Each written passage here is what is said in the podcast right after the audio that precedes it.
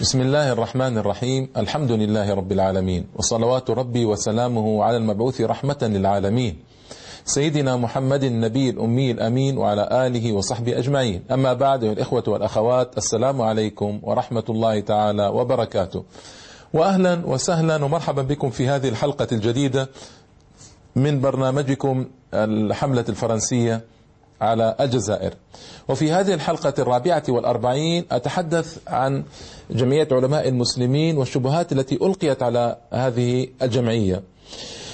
الحقيقة هنالك كلام طويل عن جمعية علماء المسلمين وأثرها في الجزائر وعظمة ما قامت به و المهمة التي اطلعت بها ونجحت فيها نجاحا باهرا وهي تعليم المبادئ الإسلام وتعليم العربية وهما أصلان عظيمان ومقاومة البدع والانحرافات في الأمة ومقاومة الفكر التضليلي الذي قامت به الفرق الصوفية المنحرفة.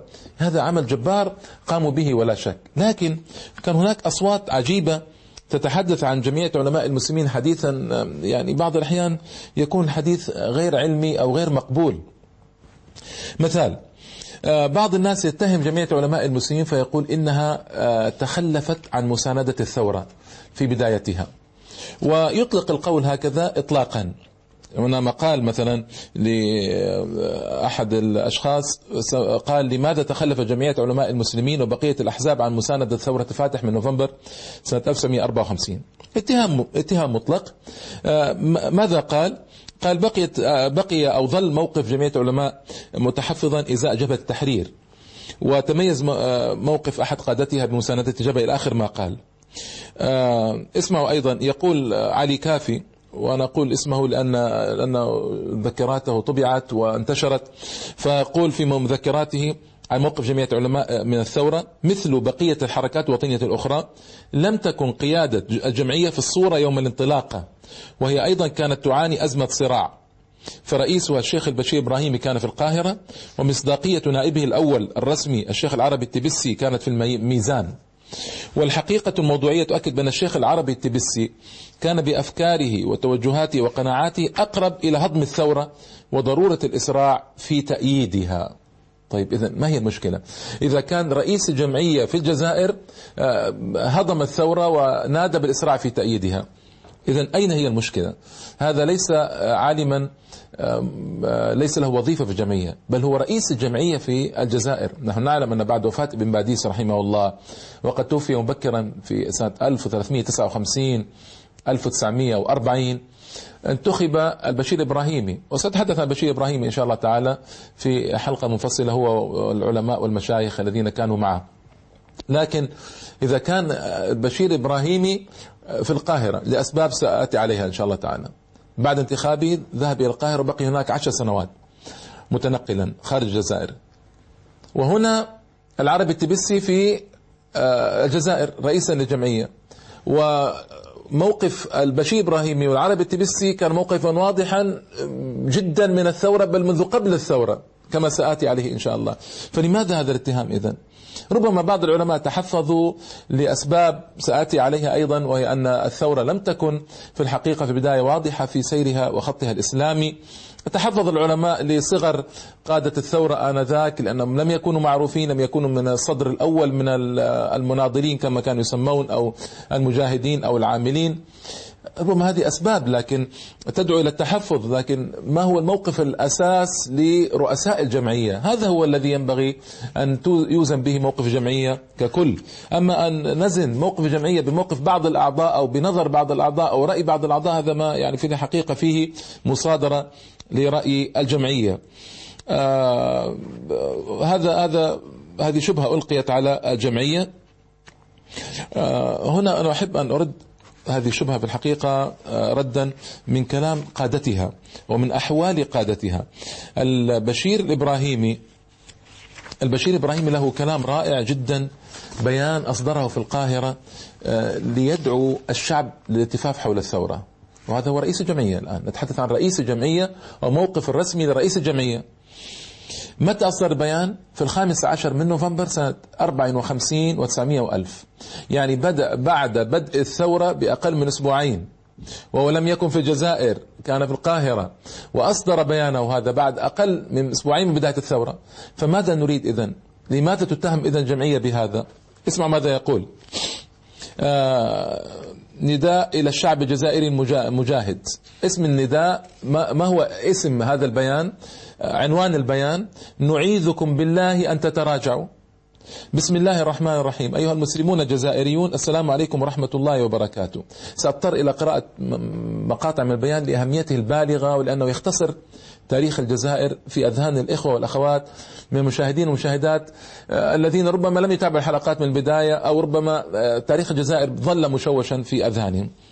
قال حياكم الله وأحياكم وأحيا بكم الجزائر. هو كان بليغا رحمه الله بل من البلغاء العربية المعدودين في زمانه. وجعل منكم نورا يمشي من بين يديها ومن خلفها. هذا هو الصوت أي صوت الثورة. هذا هو الصوت الذي يسمع الآذان الصم. هذا هو الدواء الذي يفتح الأعين المغمضة. وهذه اللغة التي تنفذ معانيها إلى الأذهان البليدة. وهذا هو المنطق الذي يقوم القلوب الغلف. وهذا هو الشعاع الذي يخترق الحجب والأوهام. الله أكبر. كان العالم يسمع ببلايا الاستعمار الفرنسي لدياركم فيعجب كيف لم تثوروا.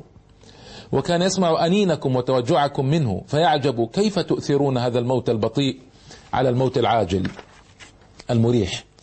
وكانت فرنسا تسوق شبابكم إلى المجازر البشرية في الحروب الاستعمارية. آه، الحروب في أوروبا وتحدث عن هذه المسألة. فتمو فيموت عشرات الآلاف منكم في غير شرف ولا محمدة بل في سبيل فرنسا وتوسيع ممالكها وحماية ديارها. ولو أن تلك العشرات من الآلاف من أبنائنا ماتوا في سبيل الجزائر ماتوا شهداء وكنتم بهم سعداء. الله أكبر. أيها الإخوة الجزائريون اذكروا غدر الاستعمار ومماطلته. احتلت فرنسا وطنكم منذ قرن وربع. أي تلك الأيام. وشهد لكم التاريخ بأنكم قاومتموها مقاومة الأبطال وثرتم عليها مجتمعين ومتفرقين نصف هذه المدة. فما رعت في حربها لكم دينا ولا عهدا ولا قانونا ولا إنسانية.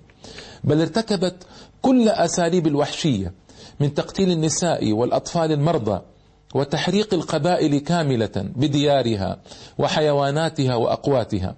ثم حاربتم معها وفي صفها. وفي سبيل بقائها نصف هذه المدة. ففتحتم بأبنائكم الأوطان وقهرتم و و ففتحت ففتحت بأبنائكم الأوطان وقهرت بهم أعداءها. ورحمت بها وطنها الأصلي. فما رعت لكم جميلا ولا كافأتكم بجميل. آه ثم يقول طالبتموها بلسان الحق والعدل والقانون والإنسانية. ومن أربعين سنة بأن ترفق بكم وتنفس عنكم الخناق قليلا.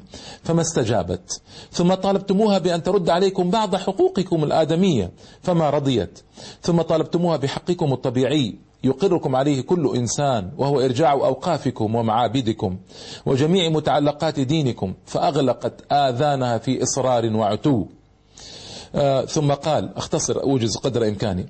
أيها الإخوة الجزائريون الأبطال لم تبق لكم فرنسا شيئا تخافون عليه أو تدارونها لأجله. ولم تبق لكم خيطا من الأمل تتعللون به. أتخافون على أعراضكم وقد انتهكتها؟ أم تخافون على الحرمة وقد استباحتها؟ لقد تركتكم فقراء تلتمسون قوت اليوم فلا تجدونه.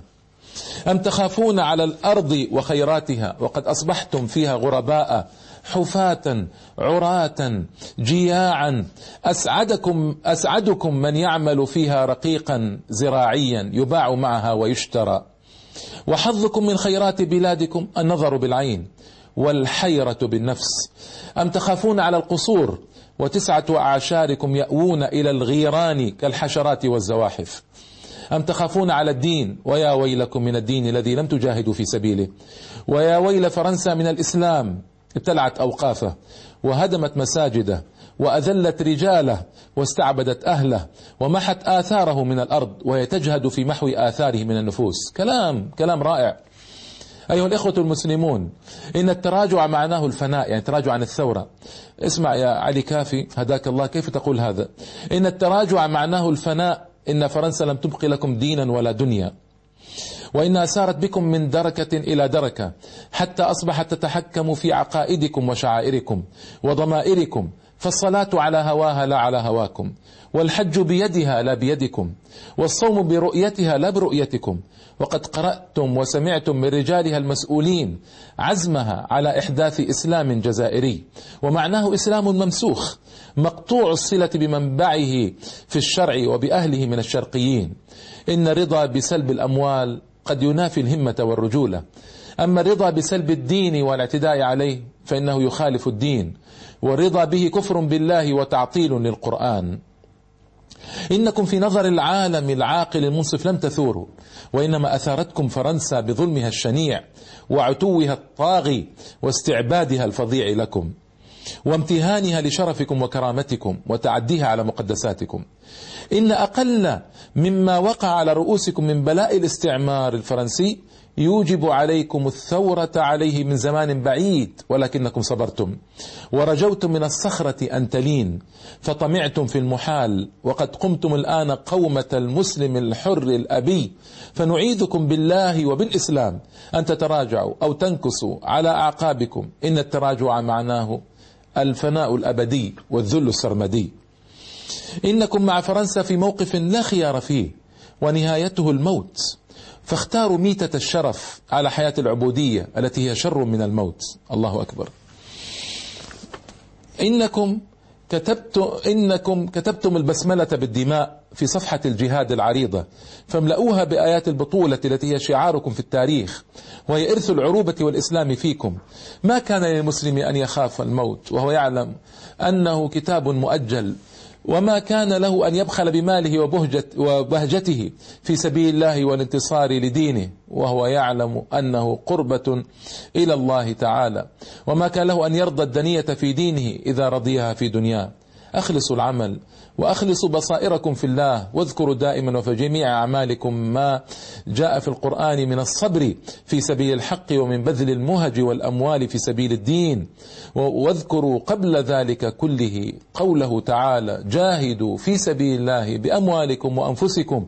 وقول الله تعالى كم من فئة قليلة غلبت فئة كثيرة بإذن الله والله مع الصابرين. أيها الإخوة الأحرار هلموا إلى الكفاح المسلح. إننا, ما كل إننا كلما ذكرنا ما فعلت فرنسا بالدين الإسلامي في الجزائر وذكرنا في معاملة المسلمين لا لشيء إلا لأنهم مسلمون كلما ذكرنا ذلك احتقرنا أنفسنا واحتقرنا المسلمين. وخجلنا من الله أن يرانا ويراهم مقصرين في الجهاد لإعلاء كلمته.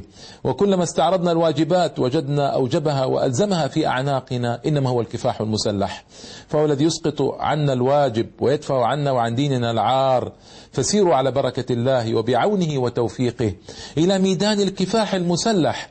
فهو السبيل الواحد إلى إحدى الحسنيين. إما موت وراءه الجنة. وإما حياة وراءها العزة والكرامة. والسلام عليكم ورحمة الله وبركاته. عن مكتب جمعية العلماء الجزائريين بالقاهرة محمد البشير الإبراهيمي والفضيل الورثلاني القاهرة الخامس عشر من نوفمبر سنة 1954 ماذا نريد؟ بعد هذا يا أخ علي كافي ويا أخ رياض الصيداوي ويا من اتهمتم جمعية العلماء بأنها تخلفت عن مساندة الثورة. هذا بيان في الأيام الأولى من الثورة يقطع كل الألسنة في ظني. بيان رائع وبيان قوي وبيان مؤثر جدا من رئيس الجمعية. يعني ماذا يعني يعني هذا يعني أنه بيان الرسمي الذي يعبر عن موقف الجمعية. ويعبر عن توجه الجمعية بكل وضوح آه، لا ريب في ذلك أبدا لا ريب في ذلك أبدا. لكن أنا في الحقيقة آه، غضبت عندما قرأت هذا البيان بهذا هذا الموقف من الجمعية بهذه الطريقة من التمييع وبهذه الطريقة من الهضم الهضم للحقوق آه، بشكل عجيب. اسمعوا أيضا يعني في الحقيقة مواقف جميلة جدا للبشير الإبراهيمي من الثورة أيضا ولا كان لابد لابد أن نأتي على هذه المواقف آه، في سرد واحد لأهميتها. آه، إن والمطلع على فكره في الحقيقة يعلم أنه منذ سنوات قبل الثورة ويدعو إلى الكفاح المسلح الإبراهيمي صرح للوفود العربية والإسلامية التي التقاها في باريس في نهاية سنة 1951 بمناسبة عقد الجمعية العامة للأمم المتحدة. قائلا إن الجزائر ستقوم قريبا بما يدهشكم من تضحيات وبطولات في سبيل في سبيل نيل استقلالها وإبراز شخصيتها العربية والإسلامية. هذا قبل الثورة بأقل من ثلاث سنوات. يقول هذا الكلام. كيف قاله؟ اعتمادا على معطيات التاريخ وعلى أحوال الجزائر وعلى ما يعرفه هو من نفوس قومه ومن استعداد من التضحية واستعداد من العمل.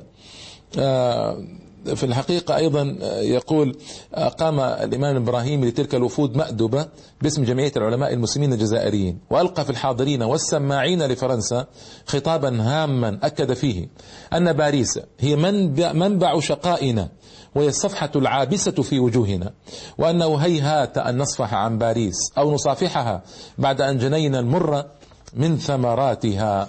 يعني كلام كلام واضح. وهو أول زعيم جزائري كبير على هذا المستوى من الضخامة يعلن تأييده للثورة ويدعو إلى مساندتها بوضوح تام. يعني أنا أرجو أن يرد هذا على من يطعن في جمعية العلماء. أليس هو القائل لا نرتضي إمامنا في الصف ما لم يكن أمامنا في الصف؟ يعني كلام بيت رائع جدا أعجبني. لا نرتضي إمامنا في الصف في الصلاة ما لم يكن أمامنا في الصف أي في الجهاد. ما شاء الله. آه، كلام كلام رائع وكلام جميل جدا. أيضا آه، اسمعوا ماذا صنع. بلغ حماس الإمام الإبراهيمي للثورة ولجهاد شعبه إلى درجة جعلته لا يلقي بالا للاعتبارات الدبلوماسية حيث كتب بنفسه رسالة إلى الملك سعود آه، ابن عبد العزيز ملك المملكة السعودية في 9 يناير 1955 يطلب منه أن يكلف الأستاذين أحمد الشقيري وعبد الرحمن عزام. عبد الرحمن عزام هو أول رئيس الجامعة العربية مشهور وهو أديب وله مواقف قوية وجميلة. أحمد شقيري مشهور آه، الذي آه، الذي بدأ الكفاح المسلح الفلسطيني في 1384 1964 آه، أن يكلف الأستاذين أحمد الشقيري وعبد الرحمن عزام أو أحدهما لمتابعة قضايا الجزائر والدفاع عنها وذلك بإلحاقهما بسفارة السعودية في واشنطن. وقد لبى الملك سعود رحمه الله طلب الإمام الإبراهيمي فعين أحمد الشقيري رحمه الله ممثلا للسعودية في الأمم المتحدة فكان نعم المدافع وكان نعم المجادل عن القضية الجزائرية وكان في ذلك كله جزائريا أكثر من كثير من الجزائريين. والمواقف أحمد شقيري من الثورة الجزائرية بالمناسبة مواقف رائعة جدا والكلام الآن لا يصلح ليس وقته الآن سرد مواقف الشقيري في هذا. ف وأيضا طلب من الشيخ الجامع الأزهر في الثانية عشر من نوفمبر 1954 أي بعد عشرة أيام من قيام الثورة أن يؤذن في المسلمين بالجهاد لمؤازرة الثورة الجزائرية. كما ذكر ذلك ضابط المخابرات الفرنسية الكومندان جاك كاري. آه هذا أيضا آه بشكل واضح.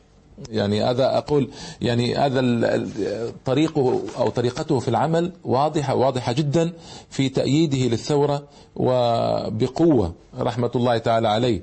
آه، وسآتي إن شاء الله تعالى إلى كلام آخر في شأن الإبراهيمي في ترجمته في الحلقة القادمة. ترجمة رائعة وجميلة فيها معاني جليلة في الحقيقة وهو رجل مظلوم ظلم في وطنه الجزائر قبل أن يظلم خارج الجزائر وسيأتي إن شاء الله تعالى.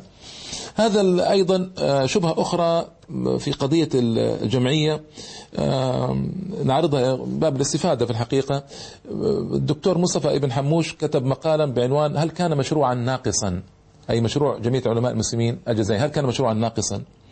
وذكر فيه أن آه، أن جمعية علماء الجزائريين ما استطاعت يقول هو ما استطاعت أو أن سقفها العلمي كان محدودا بمقارنة مستوى العلمي السائد آنذاك يقصد في فرنسا.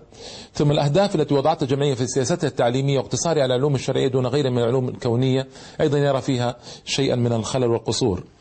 وصار يسأل قال عندما ذهب ابن باديس إلى فرنسا وأروه المدفع الكبير قال عندنا مدفع أعظم منه وهو مدافع الله أكبر قال ألم لماذا لم ابن باديس صناعة هذا المدفع في بلاده؟ ويسأل عندما لماذا لم تجد العلوم العصرية الكثيرة التي كانت تعج بها أوروبا والغرب آنذاك طريقها إلى منهاج الجمعية. ويسأل عن التركيبة البشرية لنواة الجمعية وانحصارها في آه، الفقهاء والشيوخ الأئمة وعدم استيعاب المفكرين والباحثين في العلوم الأخرى. وأيضا آه، يسأل أسئلة مثل هذه يعني ألم ألم تساعد الخطة التربوية جميع علماء الجزائريين في تكريس سياسة الحصار العلمي بالتسليم لفرنسا بعدم تنمية البحث العلمي والعلوم الحديثة والاكتفاء بالعلوم التقليدية؟ ألم تكن سياسة العلم المفيد القليل التي أعلن عنها بشير إبراهيمي هي نفسها عامل إضعاف المشروع النهضوي الجزائري؟ ألم يكن الاختراق العلمي ممكنا في ظل السياسة الاندماجية لفرنسا؟ ألم يكن من الأسهل متابعة الأبناء الذين التحقوا بالمدرسة الفرنسية بالرعاية الوطنية والدينية بدل قبول سياسة التجهيل التي مارستها فرنسا؟ وظل يسأل على هذا النحو أسئلة كثيرة في الحقيقة ومتهما فيها اتهاما مباشرا جميع العلماء بالقصور في هذه القضية. وأنا أقول التخصص هو طريق الإبداع. هذا معلوم. هذا الآن ما انتهى إليه الأبحاث بعد خمسين سنة من آه، أو بعد سبعين سنة وأكثر من إنشاء جمعية علماء المسلمين الجزائريين. التخصص طريق الإبداع. وأنا أسأل هذا الأستاذ الدكتور حفظه الله آه، أقول له هل هذه من وظيفة الجمعية أن يعملوا المدافع وأن يلحقوا الناس بفرنسا طلاب بفرنسا حتى يرجعوا متعلمين بالعلوم الحديثة. آه، هذا السؤال الأول. هو جمعية تخصصت في قضايا نشر العربية ونشر الإسلام وتعليم الإسلام ومحاربة البدع والخرافات وإنارة فكر الشعب بتحريره من هذه الخرافات. هذه مهمة. لو تضافرت عليها دولة لكان لكانت مهمة كافية وجليلة. فكيف لو آه، وقفت آه، جمعية آه، نفسها من أجل هذه المهمة الجليلة بإمكانات محدودة قليلة ومحاربة كبيرة من الدولة الفرنسية ومن عملاء الدولة الفرنسية ومن الخونة كانوا آنذاك ومن الطرق الصوفية المنحرفة فماذا يريد الأخ أكثر من ذلك إذن؟ ثم أقول هو في أي محاكمة لأي مجموعة أو جماعة أو هيئة. لابد من النظر النسبي. يعني لابد من مقارنة حال هذه الجماعة أو الهيئة أو الجمعية وإمكانات هذه الجماعات والهيئات مع حال العصر آنذاك. لا يقارنه الآن بعصرنا إنما يقارنه بعصرهم آنذاك. فكيف يصنعون والمسألة فيها؟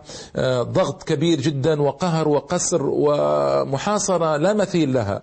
ثم يطلب أن ترسل الجمعية أشخاصا إلى فرنسا يدرسوا العلوم. آه، هل كان تسمح فرنسا بذلك؟ هذا السؤال يعني أرجو أنه كان يوجهه إلى نفسه قبل أن يوجهه إلى الجمعية.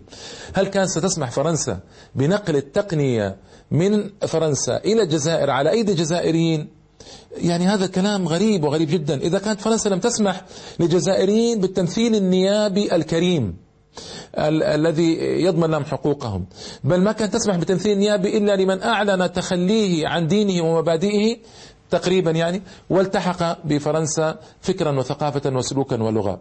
فهل ستسمح فرنسا لجمعية العلماء بنقل التقنية الفرنسية إلى الجزائر. يعني هذا كلام كلام في الحقيقة فيه آه، آه، تجاوز وتجاوز كبير جدا. أنا أتعجب من هذا الكلام. آه، ثم يعني أنا أقول إن يكفي فخرا جمعيه العلماء المسلمين أنها انارت العقول لأن قضية نقل التقنية وقضيه صناعة التقنية في بلادنا العربية والاسلاميه تحتاج إلى إنارة والعقول تحتاج إلى فتح للأذهان والبصائر. النفسية المحطمة بالخرافات النفسية المحطمة بالأوهام النفسية المحطمة بمحاصره الطرق الصوفية الضالة المضلة التي تساند الاستخراب الفرنسي وتساند طرق آه، فرنسا وأساليب فرنسا في الجزائر وتخون بلادها وتخون دينها. هذه نحتاج اولا ان نحرر الشعب منها. من هذه الأوهام والخرافات قبل أن نطالب بالتقنية. يعني التقنية هذه هي خاتمة المطاف لثورة الشعوب لتحرير عقول الشعوب لإنارة الشعوب. أوروبا متى وصلت التقنية؟ يعني أوروبا نحن نعلم أن أن الكنيسة كانت تلقي بجاليليو آه، كانت تحاكم جاليليو أعني وتحاكم إسحاق نيوتن وتحاكم آه، علماء الكبار. كوبرينيكس قتلته لأنه قال بكروية الأرض كانت تحاكم علماءها الكبار وتلقي بهم من فوق الكنائس الكبيرة والكاتدرائيات وتحرقهم في ميادين عامة وتهدد من بقي منهم بالقتل إن لم يتراجع عن آرائه. فمتى استطاعت أوروبا أن تلحق بركب أو أن تنشئ التقنية التي هي موجودة اليوم؟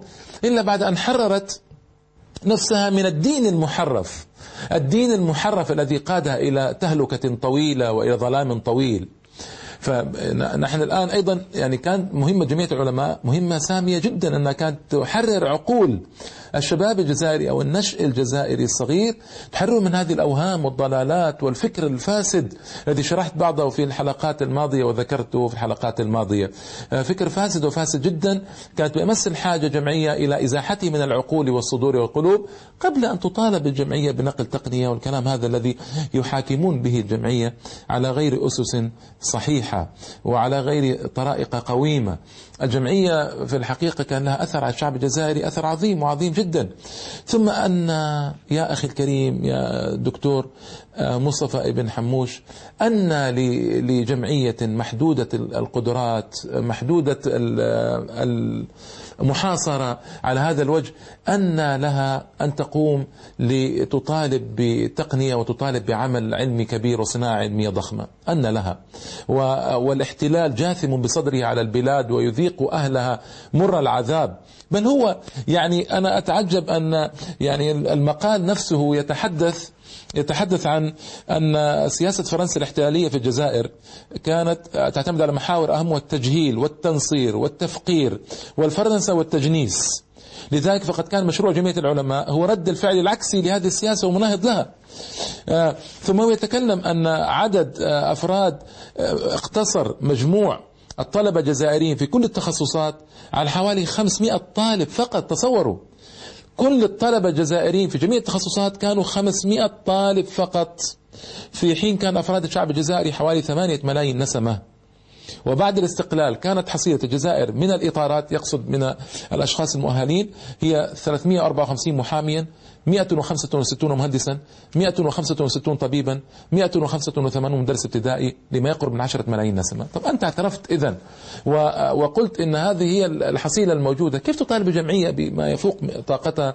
يكفي جمعية فخرا أنها ربت في مدارسها أكثر من 150 ألف طالب على مدار تاريخها. وهذا فخر كبير وعمل جليل للجمعية. هذه بعض الشبهات حاولت أن أردها. في الحلقة القادمة إن شاء الله سأتطرق للقضية قضية مهمة وهي قضية ترجمة بعض العلماء وبيان مواقفهم أيضا من ما يجري في الجزائر آنذاك. إلى اللقاء أيها الأخوة الكرام والسلام عليكم ورحمة الله تعالى وبركاته.